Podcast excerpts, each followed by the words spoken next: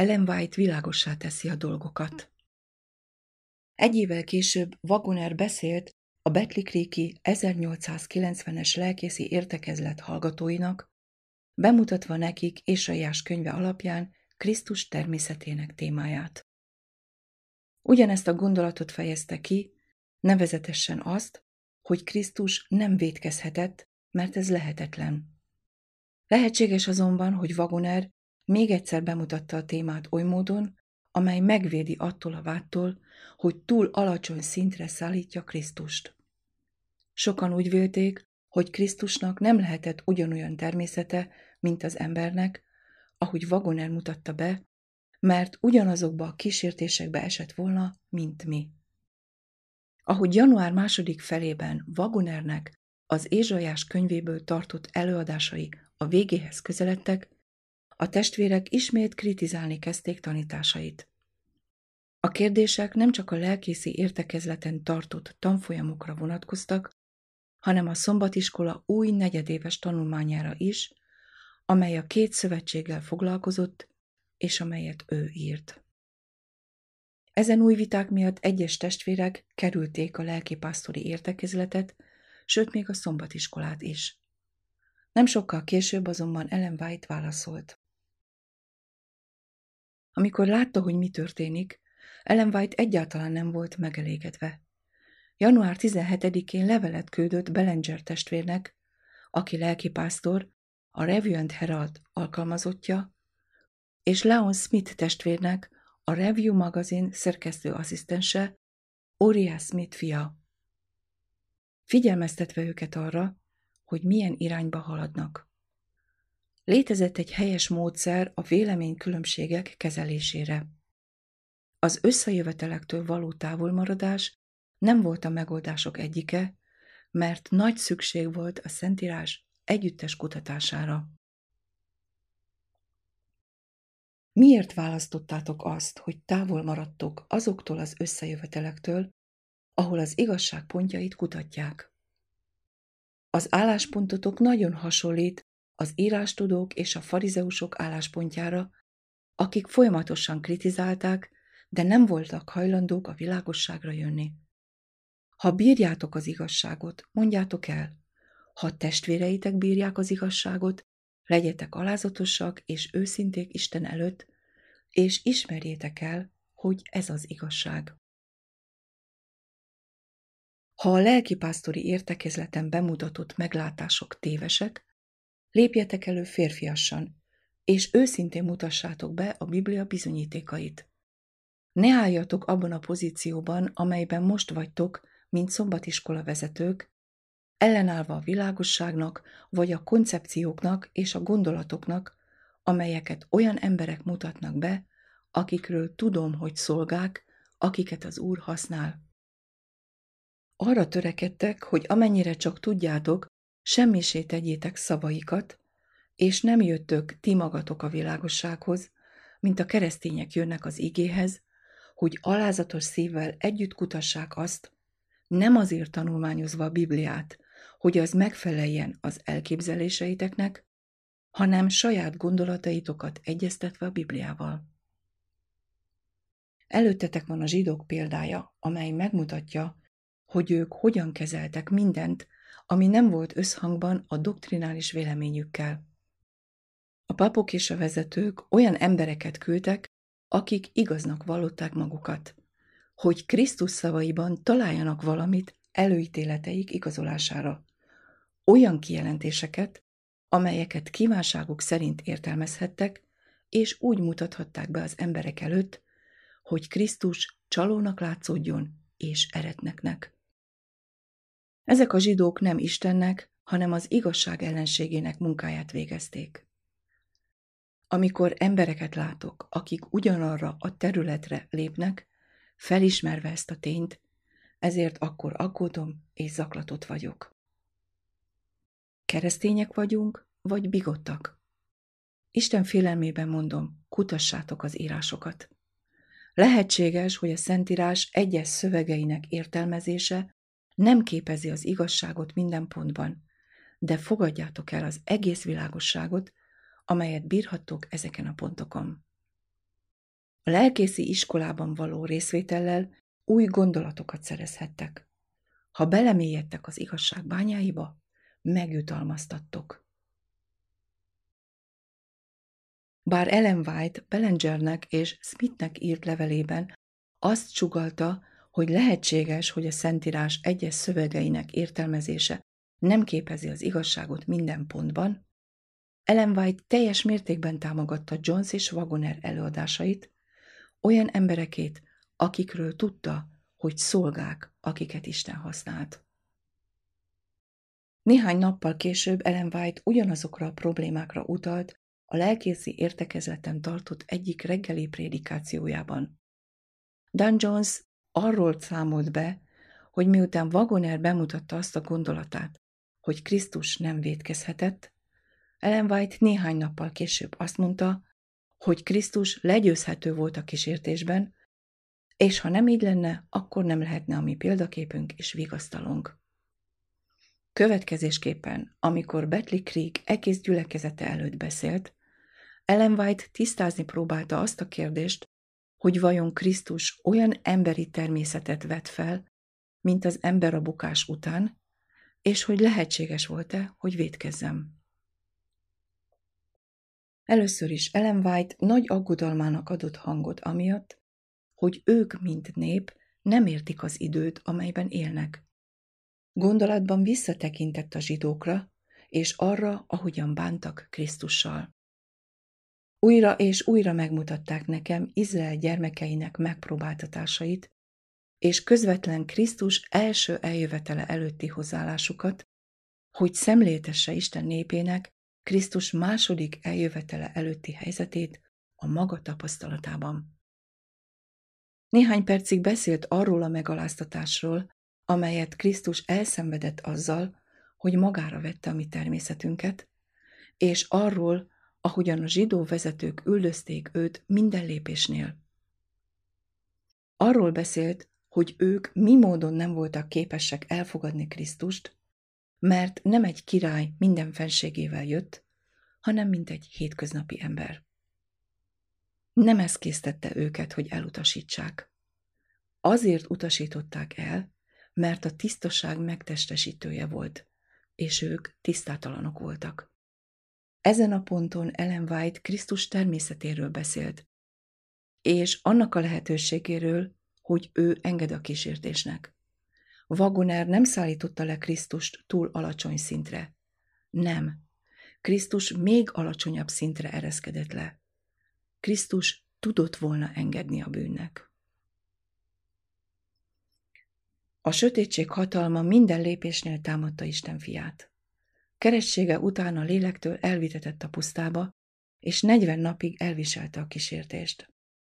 Leveleket kaptam, amelyekben kijelentik, hogy Krisztusnak nem lehetett ugyanolyan természete, mint az embernek. Mert ha olyan lett volna, hasonló kísértésekbe eshetett volna. Ha azonban nem volt emberi természete, akkor nem lehetett volna a mi példaképünk. Ha nem lett volna részes a mi természetünknek, nem lett volna megkísérthető ugyanúgy, mint az ember.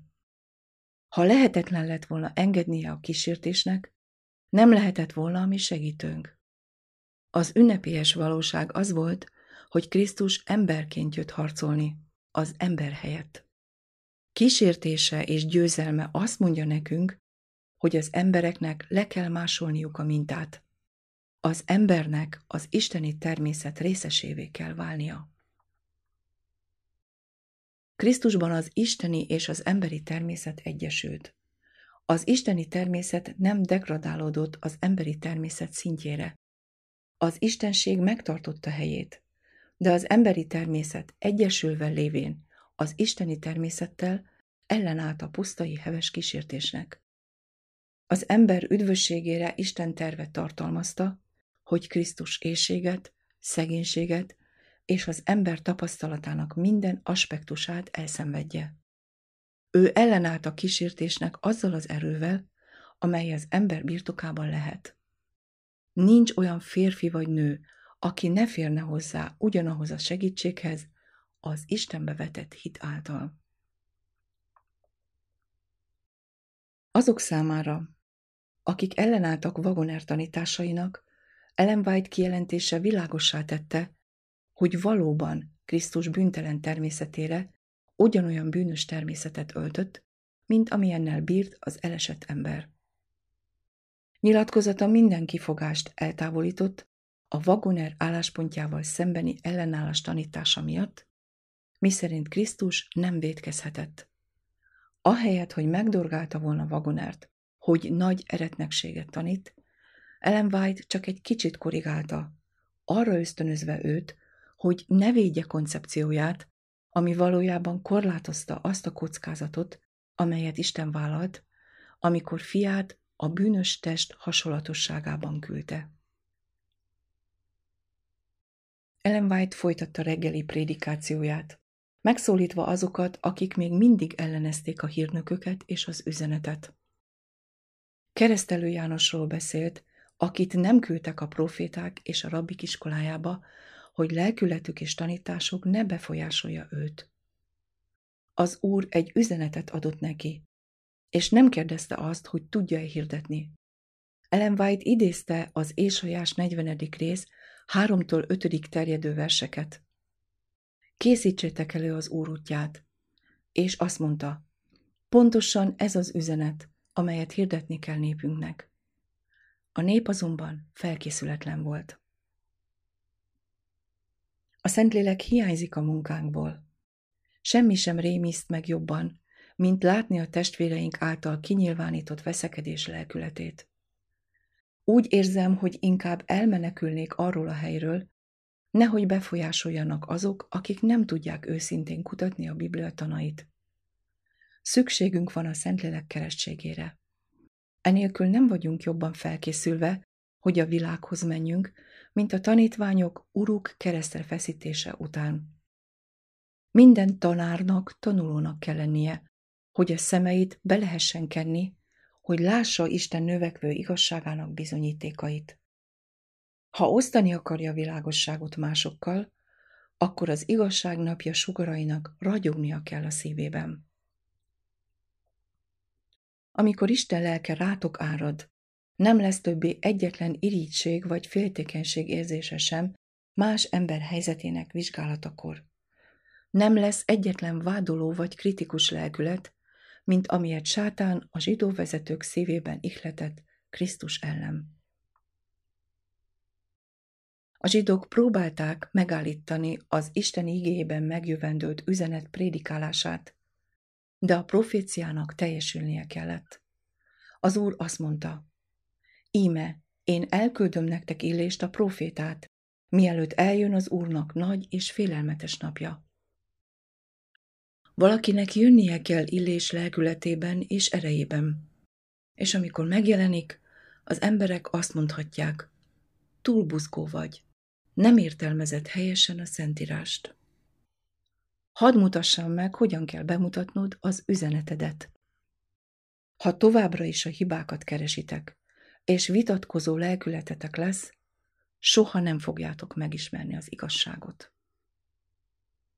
Közülünk sokunknak előítéletei vannak a most tárgyalt tanításokkal szemben. Nem akarnak jönni és hallani azt. Nem akarnak csendben kutatni, hanem a sötétben fejezik ki kifogásaikat. Teljes mértékben elégedettek álláspontjukkal. Jelenések harmadik rész, 17, 18 és 19. vers. Ez a Biblia szakasz azokra vonatkozik, akik az üzenet hirdetése idejében élnek, de nem akarnak eljönni és hallani azt. Hogyan fogjátok megtudni, hogy ne talán az Úr bemutatja az igazságnak új bizonyítékait, új kontextusba helyezve azt, hogy egyengetve legyen az Úr útja? Milyen terveket készítetek az új világosság terjesztésére Isten népe között? Milyen bizonyítékaitok vannak arra, hogy Isten nem küldött világosságot gyermekeinek? Ez az eset bátorította Jones és Wagonert a hitáltali megigazulás üzenetének és Krisztus igazságának bemutatásában, amely azon alapult, ahogyan ők értették Krisztus természetét. Wagoner soha többé nem korlátozta ezt a kockázatot, amelyet Krisztus vállalt, amikor az emberi faj megmentésére jött. Sok olyan testvértől eltérően, akik továbbra is ellenezték az értékes üzenetet, még Ellen White által írt számos feddés után is, Wagoner azonnal elfogadta figyelmeztetését. Amikor megjelentette a Krisztus és az ő igazsága című könyvét, amely tartalmazta az 1889. január 21-én a Science újságban megjelent cikkét, Wagoner még egyszer világosan bemutatta a Krisztus isteni és emberi természetéről szóló koncepcióit, de törölte jelentéseit, miszerint Krisztus nem védkezhetett. Ez valóban egy szerény hírnök jele. Másrészt Dan Jones úgy vélte, hogy ez az eset egy megerősítés volt, hogy Jones és Wagoner üzenete nem volt méltó a bizalomra, mert Ellen White nem kifejezett módon támogatta tanításukat. Ez arra a következtetésre késztette, hogy a doktrinális szempont nem volt egy fontos pont, hanem csak az volt a fontos, hogy az emberek elfogadják a hitáltali megigazulás tanát. Természetesen ezzel a tannal kapcsolatban kijelenthette. Én hiszek. Ellen White egészen másképp látta a dolgokat. Amint a következő fejezetekben látni fogjuk, Ellen White elmondta Dan Jonesnak, hogy nem a világosságban, hanem inkább a saját maga gyújtotta parázsban jár. Egyes modern történészek írásaival ellentétben a történelmi jelentések egyértelműen azt mutatják, hogy Krisztus természete része volt Jones és Wagoner 1888-as üzenetének. Ez a téma szerves részét képezte a hitáltali megigazulás tanának és Krisztus igazságának, amint az belet mutatva az 1888-as konferencia előtt, alatt és után. A következő években Krisztus természetének témája nyilvánvalóbb lett az előadásaikban, részben ennek az üzenetnek a folyamatos ellenzése miatt. Ellen White beszélt erről még néhány hónappal az 1890-es lelkészi értekezlet után is. Az az ellenkezés lelkülete, amely megnyilvánult, amikor Krisztus igazsága, mint egyetlen reményünk belet mutatva, elszomorította Isten lelkét. Ennek az ellenkezésnek az eredménye szükségesé tette e téma nagyobb buzgalommal és elszántsággal való prédikálását, ami mélyebb kutatáshoz vezetett. Ez egy sor olyan érvet igényelt, amely magával a hírvivővel is megértette, hogy mennyire nem tudta, hogy a hitáltali megigazulással kapcsolatban és Krisztus hitével kapcsolatban, mint amely az egyetlen reményünk, a téma ennyire határozott, teljes és átfogó. Nagyon sokan tévesnek tartják Jones és Wagoner álláspontját, és azt kiáltják, veszély, fanatizmus, miközben nincs semmi eretnekség és fanatizmus. Jones és Wagoner az ellenkezés ellenére is bemutatták üzenetüket. Ez az ellenkezés ismét elérte a csúcspontját, amikor Wagoner bejelentette, hogy lemond Ézsaiás könyvének tanulmányozásáról, és bemutatja a két szövetség témáját.